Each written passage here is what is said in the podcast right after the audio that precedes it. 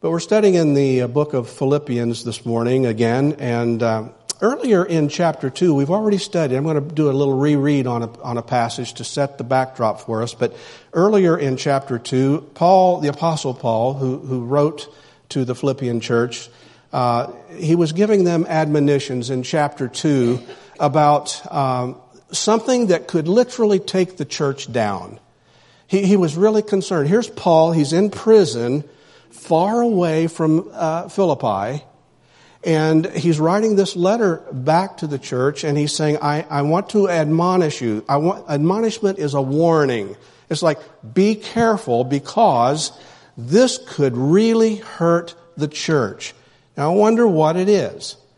That's the question we want to ask ourselves. What, what is it that Paul said could really hurt the church? And the question might be to apply that today to say, Okay, we're called Lakeview. What could hurt Lakeview? What could hurt our church? What could hurt any life giving church here in this community here and in Grant County or anywhere in the world for that matter? You know, he's still in prison, as I said, and, and what he can do is he can pray and he can write letters, but he can't go because he's restrained. And his desire is to shepherd the flock so that they won't be hurt, wounded, or taken down. And, uh, and so I want us to read chapter 2, verses 2 through 4, just to get in mind what Paul is saying. Watch out, because this can take a church down. And we don't ever want that to happen. Philippians 2 2. Make my, Paul says, make my joy complete by what? Being of the same mind church, being of the same mind, church, maintaining the same love, united in spirit, church, maintaining the same love, united in spirit, church, intent on one purpose. Do nothing from selfish or empty conceit, but with humility of mind, regard one another as more important than yourselves. Church, regard others in the church as more important than yourself. Church, Philippians, do not merely look out for your own personal interests, but also for the interests of others. So what would you say is the theme of that little passage? The theme, I think, is obvious. It would be love, love for one another, and unity in the body. So if we were to just put that in our, in our minds, in our spirit, as we begin to study this, the, the passage that we're going to read here in just a few moments, it will help us. Because Paul is saying what can take the Philippian church down is a lack of love for one another and a lack of unity. And that can happen right here in this church. And it can happen in a church across town. And it can happen in a church overseas. Anytime there is a lack of love for one another and not putting the brethren ahead of ourselves and walking in a spirit of unity and desire, desiring to hold on to unity, it can, Paul says, it can take a church down. Love and unity. As a matter of fact, love actually promotes unity, doesn't it? And unity is, is what Satan hates. Satan absolutely hates unity in the body of Christ. He hates it because it flies in the face of his strategy. And what is his strategy? His strategy is to destroy Jesus Christ and Jesus' bride, which is the church. His strategy is to hurt Jesus and to hurt his bride. His strategy is recognizable throughout history. You can look at, at, over the court, the timeline of history, and you can see that there is a recognizable effort on the part of Satan to create a lack of love for one another and a lack of unity in the body. Let me show you what I'm talking about. Let's look at Revelation chapter 12, verses 7 through 9. Now we're talking about what the devil hates and how he uses his strategy to take churches down all the time. And he'll use the same strategy. He'll, he'll do it to take your company down. He'll use it to take your marriage down. He'll use the same strategy to take your family down. He'll do anything he can to divide and conquer. So let's read Revelation 12, 7. And, and John the Revelator says, and there was war in heaven.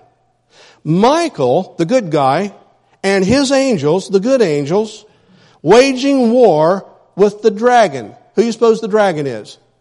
Satan, the devil. The dragon and his angels waged war. Now they're in heaven. And they're waging war in heaven with Michael and God's angels. And they were not the devil's angels, the devil himself and the devil's angels, they were not strong enough. And there was no longer a place found for them in heaven. And the great dragon, who's the great dragon? The devil, Satan, okay. The great dragon was thrown down.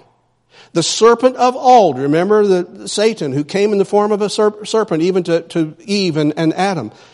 Uh, the, the, the great dragon was thrown down, the serpent of old who is called the devil. That means slanderer.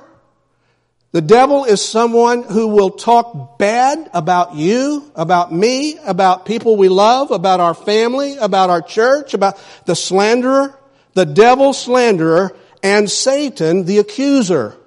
That's what Satan means, accuser, who deceives the whole world. He was thrown down to the earth and his angels were thrown down with him. So we can see from the very beginning that even in heaven, Satan was leading rebellion, pushing toward division and disunity, even in heaven, if you can imagine that. And so what did God do? Kicked him out. That's how serious God is about lack of love and unity. He kicked him out. But love that promotes unity literally permeates Paul's writings. And we see it not just in Philippians, but I, I want to show you another place where he's writing to a church in Galatia about a similar issue. So let's read a little bit from Galatians 5. Now, I haven't even taken us to Philippians where we're going to go. Hang on, I'm just setting the stage here. Galatians 5, listen to this. Paul's writing to the Christian church in Galatia. He says, For you were called to freedom, brothers, brethren. Only do not turn your freedom into an opportunity for the flesh, but through love serve one another. Another, same thing. Put, putting the needs of others ahead of our own needs. Loving the brethren. He said, but through love, church at Galatia, church at Lakeview, serve one another, church. For the whole law is fulfilled in one word, in the statement, you shall love your neighbor as yourself. But if you, catch this, this is tremendous here. But if you, church, if you bite and devour one another, take care that you are not consumed by one another. I mean, that's serious. What, what he's saying is if, if, if, if we bite each other, and we devour each other, we are literally killing each other. You know, if you get on the internet right now, I did a little, I'm not going to bore you with the facts, but if you get on the internet and just, just punch in, uh, how many species on the earth uh, uh, devour their own young? There's 140 species that eat their own young. They devour themselves. They devour each other. And he's saying, in the church, in the body of Christ, we, we can, not, not only are we not to do it, but it's, but it's serious business with God when that happens. Another, another version of that very same verse 15 there. But if you bite and devour one another, let me read it from a different translation, just verse 15. But if you criticize and attack each other, be careful that you don't destroy each other. He said, church, that can happen, even in a good place. Even with people that are friends and sometimes long-term friends. And relationships that you thought would never change if you criticize and attack each other, be careful. You could destroy each other. And that destroys love and that destroys unity, and that, Paul says, can take any church down. Now, why am I bringing this to, to you today? Is it because I think the church is on its way down and we've got a serious problem with this? No, it's because it's the next section in Philippians. it comes up. You got to deal with the stuff that comes up. It's the next subject matter that we need to deal with, but it's a great checkup. It's a great time for us to check up and make sure how we're doing. So we're going to be moving on in, in our study in Philippians. I'm going to read it for you right now. But I want you to, I want you to park love and unity just over here on the side for just a few moments. And I, am going to read the passage that we want to study, and then I want to make some comments about each of the verses, and then we'll come back to love and unity and, and wrap it up. So here we go. We're really studying chapter 2, verses 12 through 18. That's really the lesson for today. And so Paul says, So then, my beloved, just as you have always obeyed, not as in my presence only, but now much more in my absence. Work out your salvation with fear and trembling. For it is God who is at work in you, both to will and to work for his good pleasure. Do all, th- how many things? All things without grumbling or disputing so that you will prove yourselves to be blameless and innocent children of God, above reproach, in the midst of a crooked and perverse generation, among whom you appear as lights in the world, holding fast the word of life, so that in the day of Christ I will have reason to glory because I did not run in vain, nor toil in vain. But even if I am poured out as a drink offering upon the sacrifice and service of your faith, I rejoice and share my joy with you all. You too, I urge you, rejoice in the same way. See, that common, that common, in the same way, unity, and share your joy with me. So let's put love and unity over here on the side for just a moment. Every verse that we study has, has insights along the way. And they're not necessarily less important than the love and unity theme, but they have things that will be helpful to us as we study. So I just want to make some brief comment about uh, three or four of the verses. This is like part one. I, I, can't, I can't take us, I don't have time to take us through the whole piece that I read.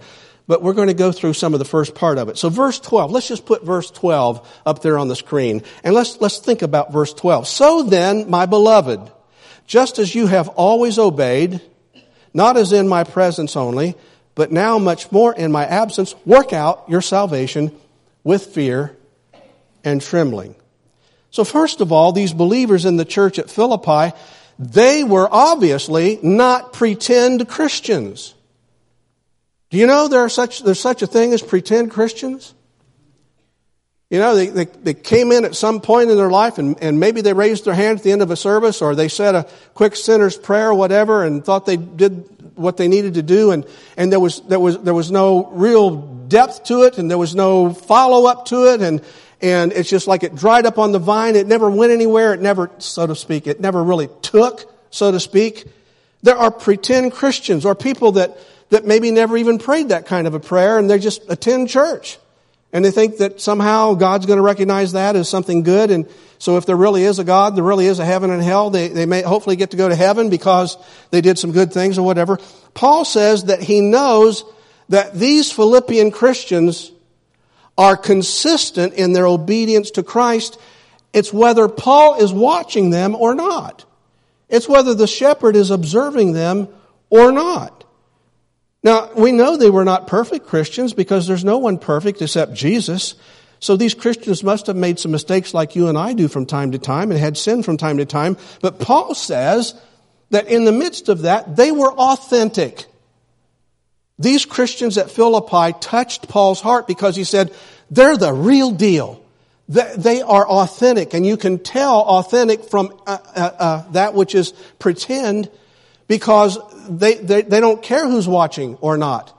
They're, they're living a consistent obedience to, to what Paul has taught Jesus wants them to do, to do, whether they're being observed or not. And so when we realize how much Jesus has loved us, I mean, when that really strikes home, how much Jesus has loved us, when we have a, an authentic experience with Christ, we end up, and you're, you're going to resonate with this because you got to know what I'm talking about. We have this genuine desire to be faithful to Jesus. Once we realize how, how, how, what a terrible place we were in, and how much Jesus loved us to go to the cross and, and paid our debt and, and, and loved us so much, there's a compelling love for Jesus that causes us naturally to want to be obedient, whether, whether he's watching physically or not, whether the, whether the preacher's watching or not. He's not the judge, but, or whether your Sunday school teacher's watching or not, or whether your parents are watching or not or whether your, your, your teacher at school is watching or not. There's a, there's a certain obedience because, because of our love for Jesus and how he wants us to live. And so that's impressive to me. And, and so my, my prayer is that there's not anyone listening on the internet or listening in this room that, that doesn't love, doesn't feel so compelled because of the love Jesus has already given us that they, they want to be the real deal when people are looking and when they're not. Now, let me ask this question. What does it mean to work out your salvation? Oh my goodness, there have been books. There have been series of books written on that little phrase there. Work out your salvation with fear and trembling. Let me go to the tail end of it. What does that mean with fear and trembling? I think it means God's serious. You, know, you, you, you, you need to realize the majesty, the power, and the authority of God and, and so realize it that you almost tremble at it as you're thinking about working out your salvation. Now many people, let me tell you what it doesn't mean. What it does not, say not. What it does not mean is that by working hard at following the rules that a person can find salvation. It does not mean that. A person could interpret it that way, but that is not what it means. We're saying, listen carefully. If, if you don't have a vibrant relationship with Jesus Christ, listen to this because this is the insight to it. This is what many of us in this room know. We are saved from our sins the moment we place our faith in Jesus Christ as God's Son who died to save us, and our love for Him compels us to serve Him with all of our hearts. We are saved by grace through faith. So if you have faith in Jesus and your love for Him and what He did to forgive us our sins compels you to serve Jesus with all your heart, you're saved. Ephesians 2, 8 and 9. Listen. For by grace you have been saved through faith. And that not of yourselves. It is the gift of God. Not as a result of works, so that no one may boast. Let me read it to you in a different translation. God, God saved you through faith as an act of His kindness. You had nothing to do with it. Being saved is a gift of God. It's not the result of anything you've done. Why? So that no one can brag about it. Now God does say to us that we are to exercise faith, but it is God who saves us. It's God who does, does the work. But it's, it's sort of like God has given the antibiotic to help us deal with strep. Strep stands for sin in this little illustration. Bad sore throat, strep. Strep stands for sin. God has given us the antibiotic that will kill the strep bacteria. And you believe that it's going to work because you've seen other people get better as a result of it. But we must exercise our faith for that to become a reality. Exercising our faith with the antibiotic is you got to put it in your mouth and swallow it. You, you've got to, by faith, exercise that. And so, and so that, that's really what that's talking about. Our works don't save us. And it is everything about God that makes it available. And it is even God who gives us the faith to do it, but we got to put the pill in our mouth. This is how best I can explain it. Got to put it in and swallow it. And God's measures for that sin problem, that strep problem, has been taken care of at the cross. Now think about this. In world religion uh, thinking, there, there are two schools of thought in attempting to explain something we call the sanctified or the set apart or uh, the, the holy life. In, other words, once a person exercises that, that faith that God gives us, and we put our faith in Jesus Christ and we're saved as a result of that faith, then God says, because of your great love for what Jesus has done and our great love for God, we are compelled in our hearts. It's not because we want to go to heaven or because we're going to get in trouble. Yeah, all that stuff can happen, but, but it's really because we want to do the things Jesus has, has said for us to do. Because we're so in love with Him for what He did for us. So, in other words, how does a person become righteous after they're saved? How, how does a person, we're 100% forgiven. When we're saved, we're 100% forgiven. But we're not 100% righteous because we're to grow in our righteousness. We're to progress in our, in our holiness. Now there's some special things that can happen as we draw close to God in sanctification and things that we believe where there's a, a, a, unique work of God that really strengthens us and helps us to, to move light years ahead of where we might have been. But, but, but there is this growing aspect to, uh, to becoming more holy before God. And so you have this thing called passive trust or active obedience. Which is it? To become more holy before God, is it a passive trust? Well, I just trust Jesus somehow, you know, he's gonna, he's gonna get me through and I don't know. Uh, just don't get excited. Jesus is on the throne and everything's gonna work itself out. That's passive. And, and, and, and, I, and I'm not criticizing that because there, there's a part of that that's really precious and beautiful. But there's another side that says there's something called active obedience. In other words, it's God said in the Ten Commandments, thou shalt not kill. And so what does he mean? Don't do that. He says, Thou shalt not bear false witness. What does that mean? Active obedience says, I don't lie. I mean, there's an active part to this, and then there's a passive trusting of God to work with us in, in, in both ways. Now, in, in, in uh, Christendom, we would divide that into two, kind of two names, and you can, you can do your own study on this. There are the pietists, and there are the quietists. The pietists are aggressive toward correct doctrine and moral purity. Now, some of us who have been members of the church for a long time got these reaffirmation sheets that we were asked to fill out. And, and we saw that, man, that's aggressive. Man, that's, you know, I got the denomination pushing me and telling me about the rules and the doctrine and, and I never had to do that before and it bothered us a little bit. Some of us, maybe all of us it did. And, and that's to be understood. But there's another side. The Pharisees were like that. The Pharisees were an example of this in the New Testament. Lots of rules, lots of regulations, high accountability, lots of judgmental attitudes about people's behavior toward others, a lot of pride in the midst of it, and it often moves toward legalism and a critical spirit if we're not careful. And it, it doesn't mean that there's not a place for obedience to the Ten Commandments and obedience to the standards. There's a place for that, absolutely. But then we've got the second group called the quietists.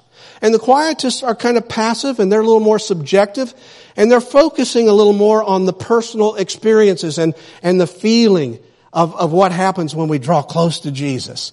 And when we get close to Him, it's just a tremendous warm fuzzy and it just inspires us and it causes us to want to just do wonderful things for Jesus. And we feel so special and so close to Him and there's this bond and it's just a wonderful thing. And so, so if faith in Jesus is what saves us, then what Paul is talking about when he tells the Philippians to work out their salvation, And I want you to listen carefully because I don't want to get misquoted on this. This is this is a way to understand what Paul was saying. And these are my words. They're not the Bible, so you check it out. But I think this will, I think this will preach. since you are saved by faith in Jesus, and since you feel compelled to love Him and serve Him, and since God says without holiness we cannot see God, that's where holiness comes in. We're already saved, but there's a holiness piece.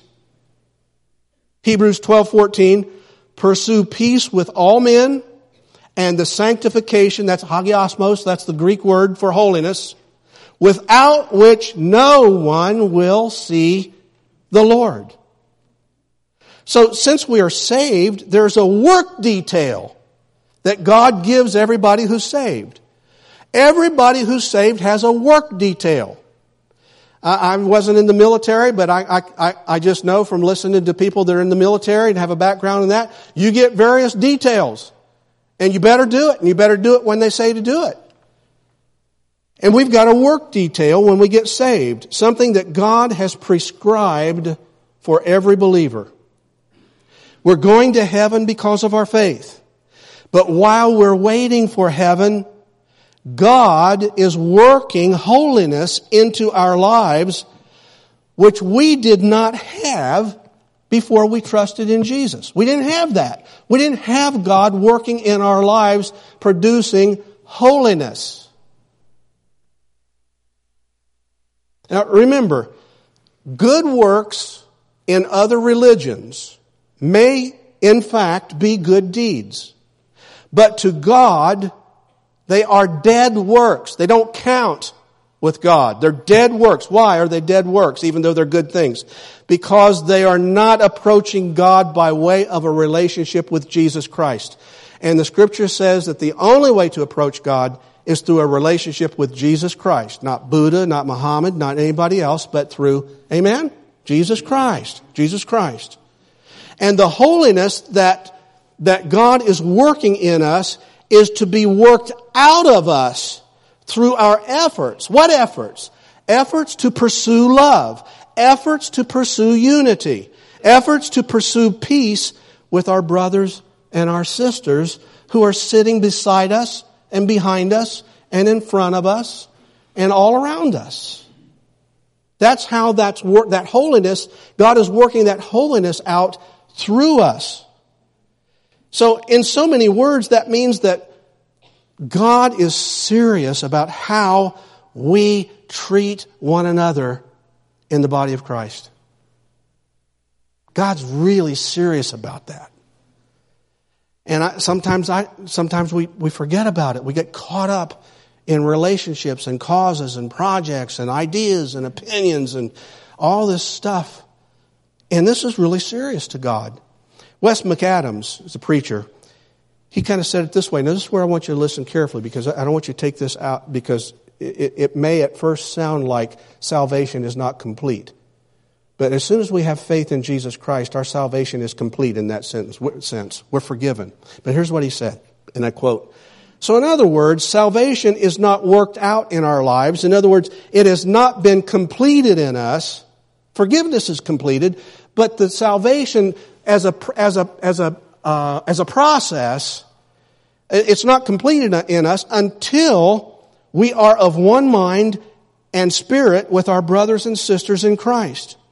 So in verse 14, we haven't come to it yet, but we're going to see when there is grumbling or disputing in the church, that is when we need this admonishment to work out our salvation. That's when we need to be reminded if there is any encouragement in Christ, then be of the same mind. Unquote. So we really have no choice in the matter. It's not really my opinion. It's not your opinion. We, we don't have a choice in the matter. The true church of Jesus Christ is to operate in love, in unity, pursuing peace with one another, period. Everything outside of those parameters is likely to be self centered and self willed. All right, that's enough for verse 12. all right, let's look quickly at verse 13. They won't all go that long. For it is, put that, for it is God who is at work in you, both to will and to work for his good pleasure. In other words, God is enabling us to have the right attitude toward each other first. And then, once we get the right attitude about one another in the body of Christ, then we are expected to put those attitudes to work by loving one another.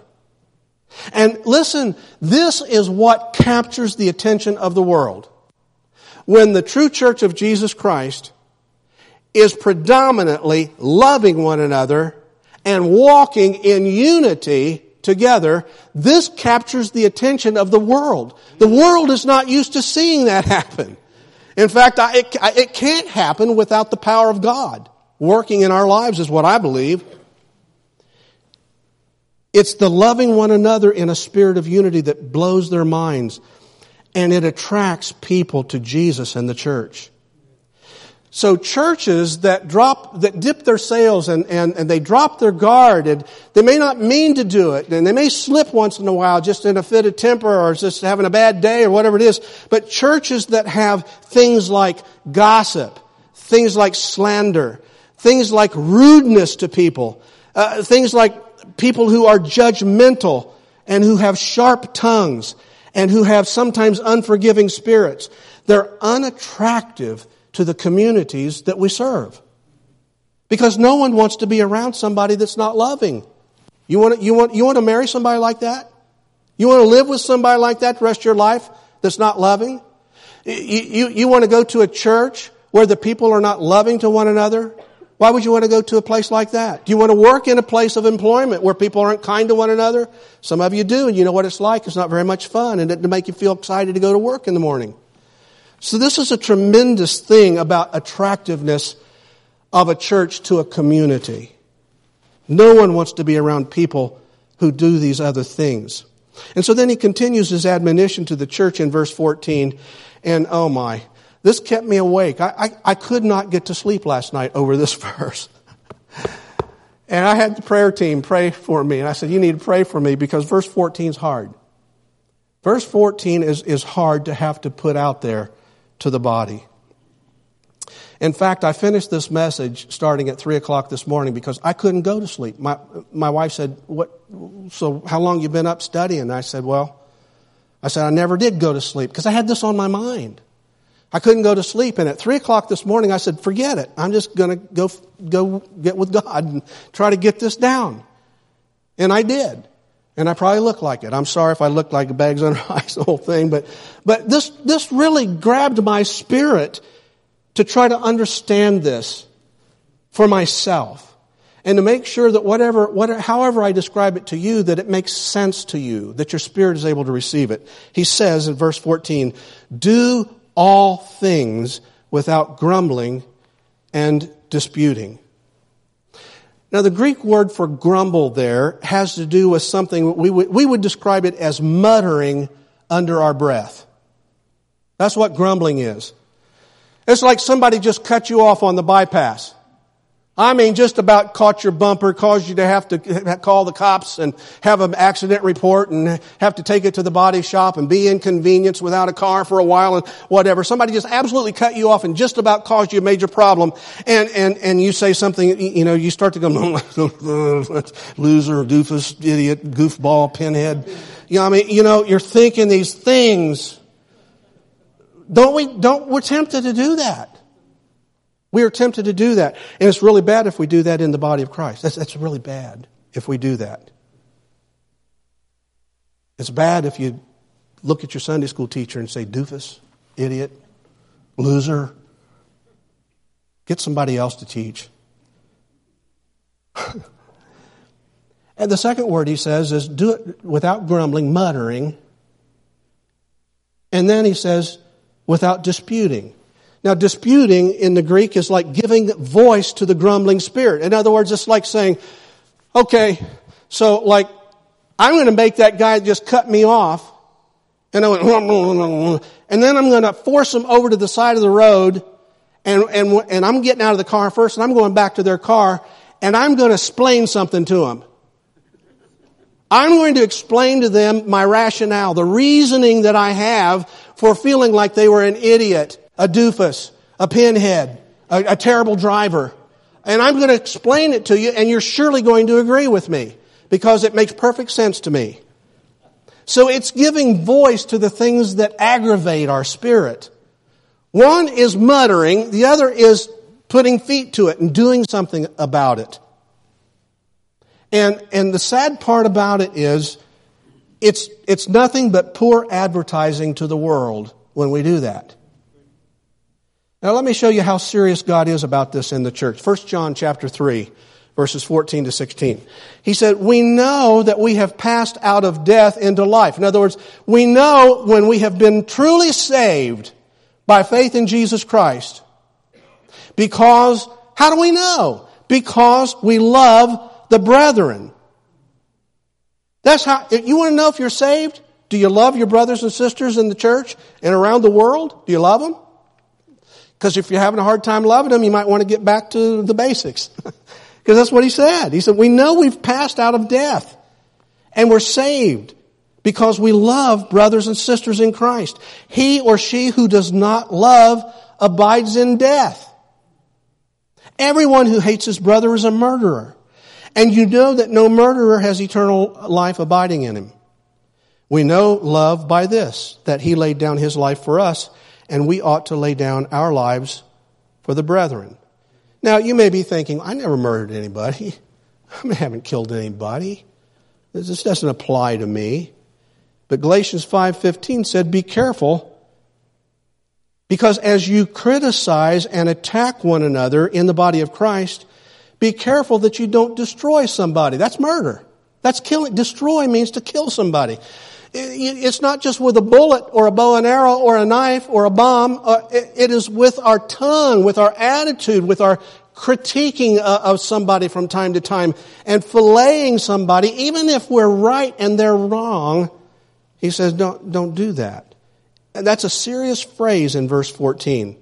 He who does not love abides in death. Now you can see why I laid awake. I laid awake because I'm, I'm applying this to my life. I am applying, that's what you should be doing this morning. I, I'm laying there trying to go to sleep and I can't get to sleep because I'm thinking about this this issue of loving in unity the brothers and sisters in Christ. And I'm going back over 46, 47 years of ministry and I'm wondering, God, how did, how have I done on this? How am I doing right now? Right here at Lakeview? How am I doing? Doesn't matter what the board thinks, doesn't matter what all of you think, does matter.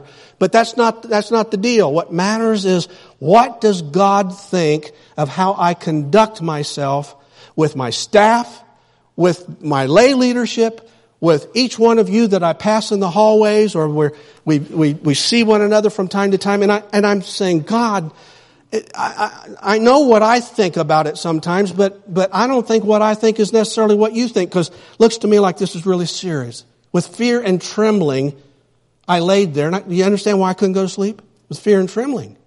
Fear and trembling. How am I doing on this just as one man? What if I told you every church has a meanie? You know what I mean by a meanie? it's like it's not eeny, meeny, miny, mo, but a meanie, a mean we used to have a, be careful with this, this doesn't get back to my last church, but we had somebody on staff, a, a, a person who answered the phones, and, and uh, well, her, her, name, her name rhymed with meanie, let's just put it that way. And so she was nicknamed Meandra. Meandra.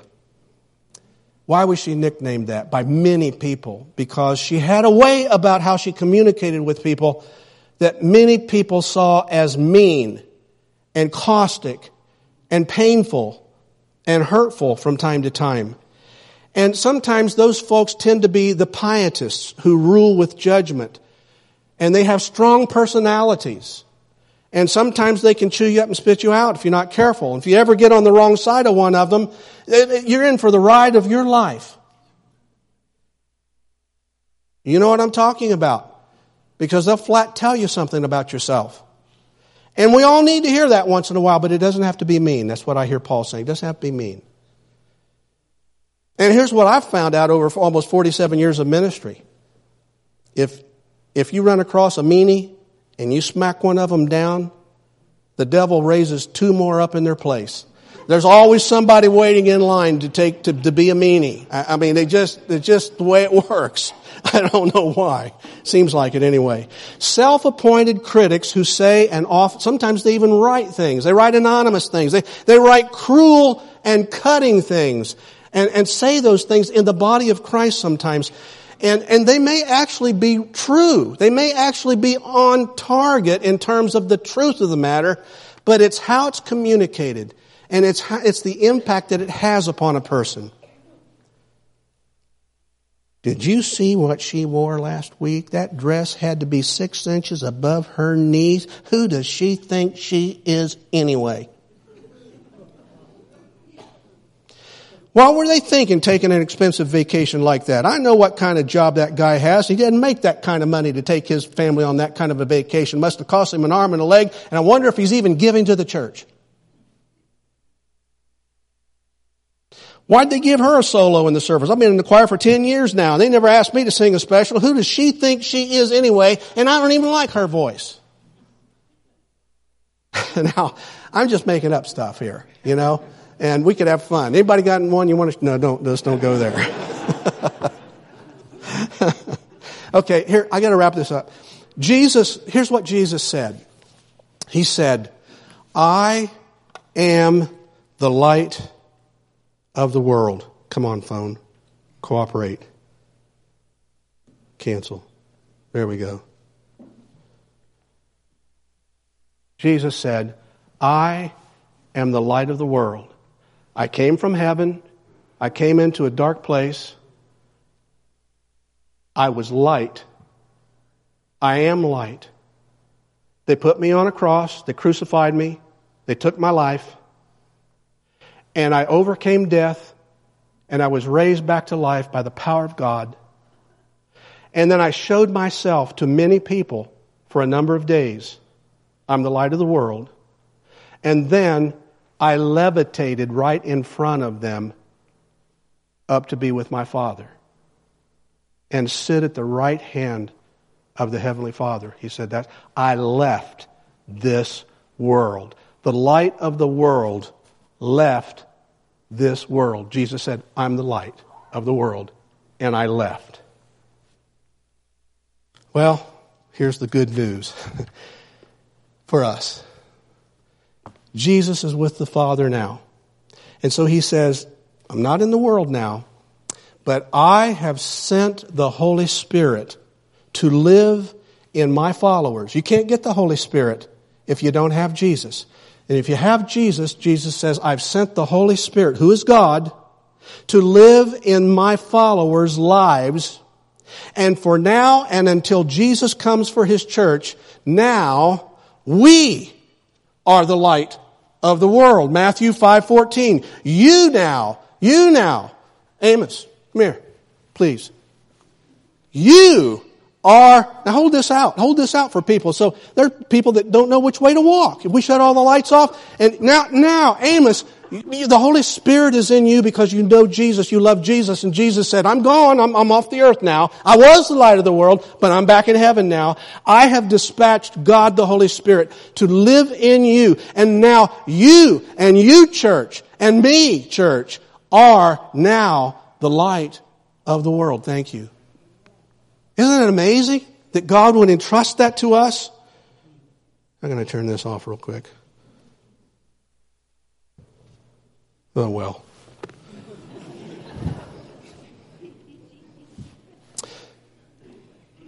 You are the light of the world. A city set on a hill cannot be hidden. Nor does anyone light a lamp and put it under a basket, but on the lampstand, and it gives light to all who are in the house. Let your light so shine. Let your love and your unity in the body of Christ so shine that people may see your good works. What good works? Good works of love and unity and pursuing peace in the body of Christ. That it will glorify your Father who is in heaven. Our good works means stopping our tongue from, stopping our tongue from wagging sometimes and pursuing peace with one another and learning to love even the unlovely and practicing a unified spirit. That, my friends, is attractive to the world. That's how this place gets filled up when we do a better job of that, every one of us. Just yesterday, I prayed with a backslidden young man who's having problems with his ex-wife. His daughter was arrested for selling drugs in school. She got kicked out. He has a love for God and he knows he needs to repent and come back to God. Went to our Christian school years ago and and but but he was I said come back to Jesus. Repent of where you've been because we both know you're miserable. This is not working. You've come to the end of yourself.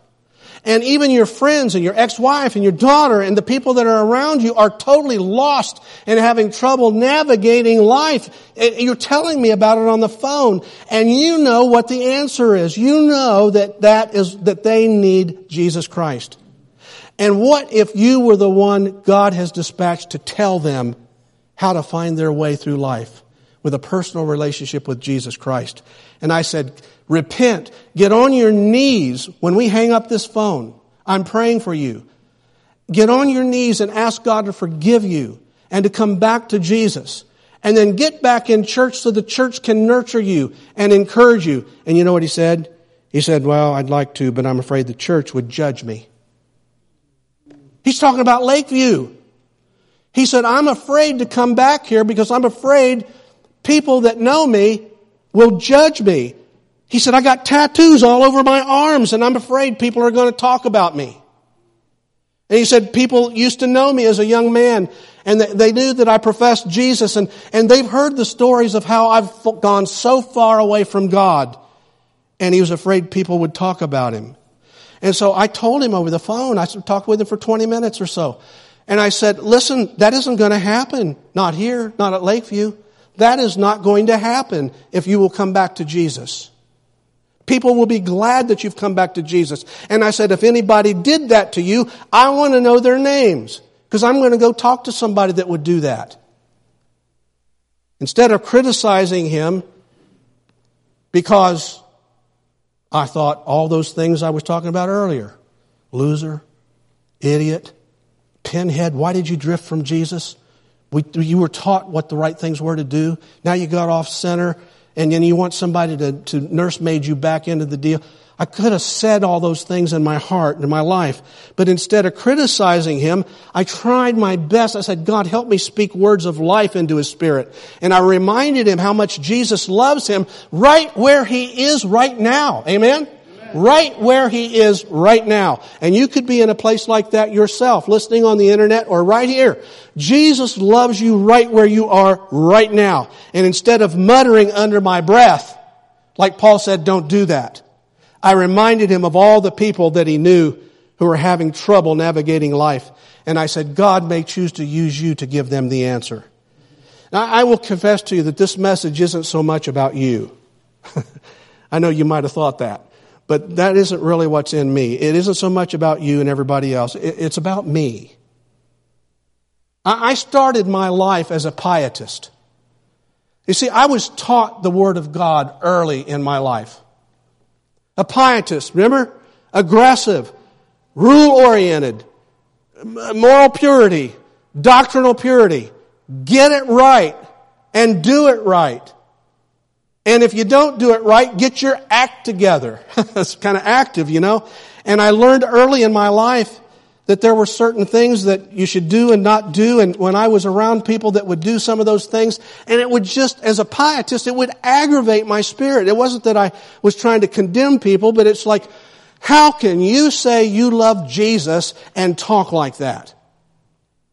How can you say you're in love with Jesus and you're compelled to follow His, His ways and do things like you're doing? And things like committing adultery and taking the Lord's name in vain and staying away from church and robbing God of the tithes and the offerings and, and, and church hopping and all kinds of nonsense that happens and should not happen in the body of Christ. And so I, I, struggled, and I still do sometimes, keeping a spiritual, civil thought in my head, and sometimes keeping my tongue and my mouth shut when I see things. when I see people who say they love God and they behave poorly, and I have to beat that down like an ugly ape in my spirit sometimes. That's why I laid awake at night. That, that's, it's, that's not about you. You apply it. You apply it to your own self and see, see how well you sleep in terms of how you speak to one another. And I, I, I haven't always done it that well. And even, even at my season of life, and knowing what I should know by now, I have even failed at that in this assignment from time to time. And I know it. Now, here's the problem. As a shepherd, it's my responsibility, along with other overseers, some of our staff and some of our lay leaders.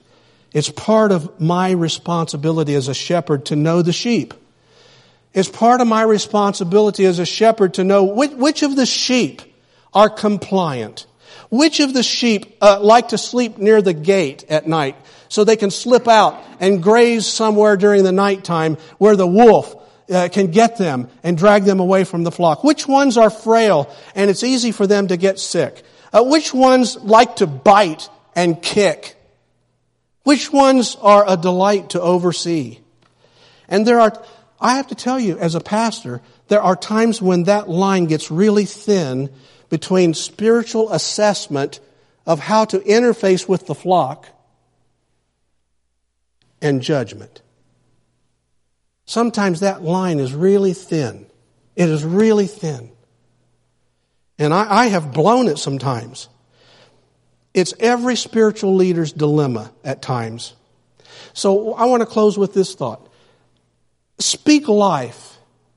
Speak life words into your wife's heart to the best of your ability and ask God to help you. Speak life words into the heart of your wife. Speak life into your husband's spirit. Speak life into your children's memory banks. Speak life into your Sunday school teacher's heart. Speak life into the people in the foyer and people that you pass back and forth uh, in the hallways at church. Speak life into the spirit of your pastoral team. Speak life into these pastors' lives and these lay leaders' lives. Speak life into them. Because if we're going to impact our community, then we've got to be in it to win it. We got to be all in in it to win it. And we win it with love. We win it with unity. We win it when we pursue peace with one another. Oh Lord, please preserve love and unity in this body. And when I, when I hear the opposite of love and peace and unity, help me change the subject. I worked in a great church. Cynthia and I were in a great church before we came here, about 2,600 people. And I can remember I was the executive pastor and the missions pastor at that particular time. And I can remember sitting on the second floor of this beautiful building that had been built. And I can remember looking around and there were aquariums all around, all around us. It was a coffee shop up there, but aquariums. And, and they were for the school. We had a Christian school of about 850 students. And so the senior pastor was a, he was an aquarium guy. He was a fish guy. He just loved going down to the fish shop and buying these exotic fish, tropical fish whatever. And there was a fund that, that was available through the, through the school that, that, that he could do projects that, that would help stimulate the students' lives. And so he had worked out to, to, to just buy these beautiful aquariums, great big ones, big ones. And I can remember sitting up there one day and uh, about four or five of our staff, the custodian was there, the building maintenance guy was there, and three or four of the pastors were there. And they got to talking about those aquariums. And, and, and, the, and the building uh, maintenance guy said, Oh man, he said, I hate those aquariums. Man, he said, one started leaking and it took me two and a half hours last night to get it all mopped up. I don't know what he's thinking about buying all these aquariums and put spending all this money on these exotic fish. And then one of the other pastors said, I'll tell you what, I'd love to have just a half of what he spends on those fish for my ministry department. I don't know what he's thinking. He's got rocks in his head, pinhead, doofus, idiot. Do you understand what I'm talking about? Talking about the senior leader, shepherd of the church. And so I just, I just butted in. I burst in and I, and I said, Hey, you guys know what time the uh, Christian school basketball team plays tonight? They looked at me like I was crazy because they've been spending the last five minutes having the senior pastor for dinner. And I said, Hey, you guys know what time the basketball game is tonight? They looked at me and said, That's crazy. And then they started in again and I just got up and I walked out of the room and I went downstairs to my office and I sat there and I said, God, I tried. I tried to change the subject. I tried to teach them a better thing, and they went right back to the vomit. And about 30 minutes later, a couple of the pastors came to my office. And they said, You weren't very happy with that discussion upstairs, were you? And I said, Oh, you noticed? you noticed? Yeah, I said, That's never good. E- even if you're right, even if he spent too much, even if it was not a good choice, that's not how the body of Christ, and especially pastors, should be behaving in the work of the kingdom. And so I would say when you hear things like this, and when people grumble, and when they dispute, and when these things happen, change the subject. Help people. Some people are so stuck in a rut, in negative mindset, that they can't get on the positive, and they need a little help and pray for them. Now, here's what I thought I'd close the service. I thought I, I, would close the service and I would say, God, I'm going to the altar just for me. And then open it up for anybody else that felt like God was speaking to them this morning and that they could do better. That you could do better. God spoke to you to do better. And I felt like, I, I think I know what would happen. Nobody's going to come. I'll be the only one down there. I'll be the only one. Well, thankfully, I'm not the only one so far. So I, I want to have a word of prayer. And if anybody, look, this does not mean people have been naughty, nasty, or mean or whatever. It's God listening to God and saying, I could refine my serve. I, I just could do better. And I know that it will bless the church when that happens. And so if you just like to get up out of your seat and come and say, God, help me to be more, more productive in my marriage, more productive in my family, more productive in my Sunday school class, more productive in the foyer, in the hallway. God, forgive me when I have missed, missed the mark on love, unity, and pursuing peace. And I want to just have a prayer for you. Now, while they're coming, we're going to pray, but I want you to know if you don't have a personal relationship with Jesus Christ, you just need to right now just say, God, I, I need that kind of help. I need that Holy Spirit he was talking about to help me navigate life. And I'm, I'm at the end of my rope. I'm at the end of myself. I just don't know where else to turn. So I might as well turn to Jesus. And so, Jesus, I believe that God is helping me put my faith in you. And I believe in what you did on the cross, that you paid my sin debt. And, I, and when I think about you would do that for me as, as, as I've messed it up, I, I'm compelled to love you. And I'm going to do my best to, to love you and serve you. So come into my life and save me, Jesus. And now, Father, for those who have felt led to come and just have a talk with you, as I am, I'm saying, God, have mercy on my tongue. Have mercy on my spirit. Have mercy on my attitudes. Have mercy because I have not always demonstrated love. I have not always pursued unity and I have not always pursued peace. And sometimes I've looked out for myself and I've stood up for myself and I've made a mess of things a few times.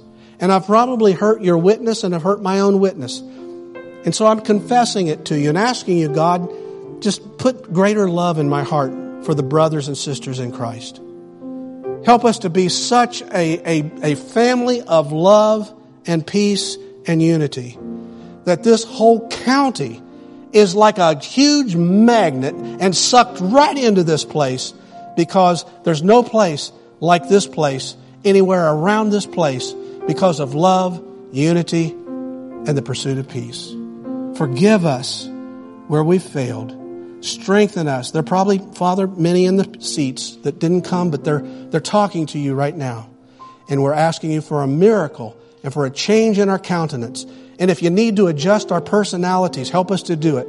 And God, help me to be a more effective and loving and, and, and peaceful pastor and leader here in this place. and forgive me, and may those who may have been offended by my error forgive me. And I thank you for the cross that makes that possible. We love you. Thanks for hearing our prayers. Do a deep work in us today, I pray. And all of God's people said together, Amen and praise the Lord. God bless you. You've been so wonderful. I ran over a little, but thank the Lord for His truth that is always guiding us and leading us to higher ground. Let's stand. Father, bless these people as they go forth. May they hug one another. May they smile at one another. May they, may they ask forgiveness of one another if necessary. And, and give us a good word, life words that we can speak into the people of this community and especially into this body of Christ. Protect us from harm, fill us afresh with your spirit, and bring us back together again to love you and to serve you and to praise you. In Jesus' name, amen. God bless you. Have a great, great day in the Lord. Love one another.